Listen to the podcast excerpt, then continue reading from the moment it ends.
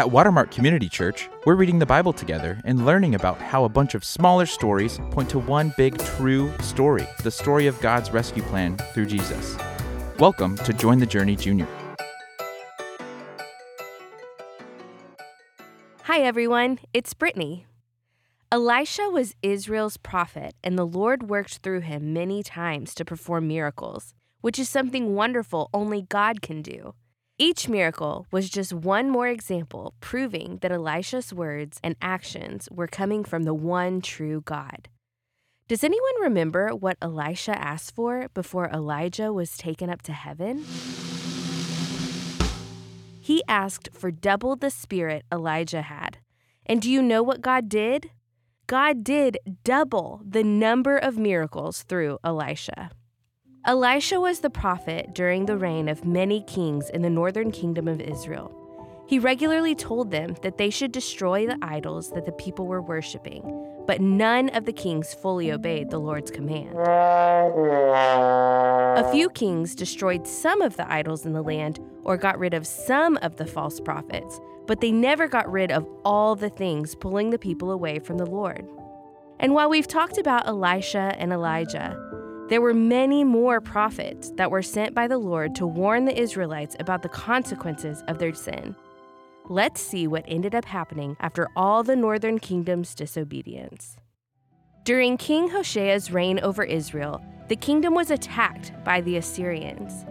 Israel was defeated in that battle, so Israel had to start paying lots of money to the Assyrians in taxes. But one day, King Hoshea refused to pay and he tried to get other countries nearby to help them break free.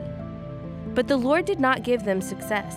So Israel was taken into exile, and the Assyrians moved into Israel's land. But wait, weren't the Israelites God's chosen people? Why would he give them into the hands of another nation? Well, yes, God did choose the Israelites to be his people. But after God chose them, he gave them very clear instructions on how they should live as his people. God knew the Israelites well enough to know that having anyone among them worshiping idols would be too tempting for them. So he told them to destroy all the idols in the land, as well as any idol worshippers. But time and time again, the Israelites did not do that. So after all the reminders God sent through prophets, and all the miracles God did through them to prove they were serving the one true God, the people of Israel still chose to reject God's instructions and live like the world around them, worshiping idols, performing sorcery, and all sorts of things that God told them was wrong. Every king in the northern kingdom of Israel wanted to live like the world around them instead of living with God.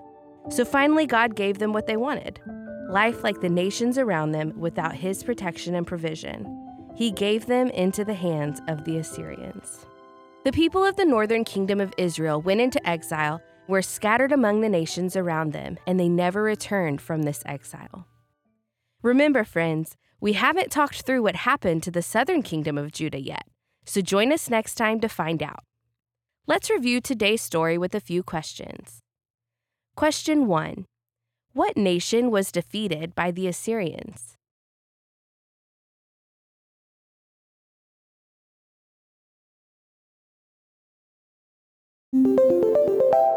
Question 2. Why did God allow them to go into exile?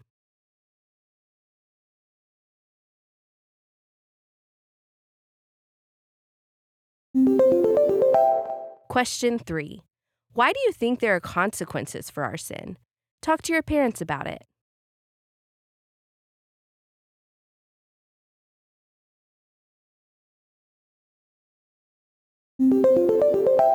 King after king after king in the northern kingdom of Israel just did whatever they wanted instead of doing what God called them to do. So, after years and years of God's prophets warning the Israelites that they should turn from their wickedness and stop living like the nations around them, God finally let the people of Israel be taken into captivity by the Assyrians, scattering them among the nations. Even though God saved the Israelites from slavery and all kinds of other things, they still had a choice to make every day. And that choice was to walk in obedience to what God said was best, or to reject it. For those of us that have put our faith in Jesus' life, death, and resurrection, we have been saved from our sin, And being saved, we have the same daily choice as the Israelites to either respond to the love God showed us through Jesus and choose God's way, or forget what God did for us and choose our own way. God's way is not always the easiest thing to choose because our way sometimes sounds more fun. But that's why Jesus went to the cross to pay for the times we do go our own way. God loves us too much to leave us on our own. So when we mess up, we can go to fellow believers around us to care for us and help us remember that God's way is always best. And we can go to His Word to remind us all these little stories in the Bible connect to create one big, true story the story of God and His rescue plan through Jesus. Join us next time as we journey through the Bible together.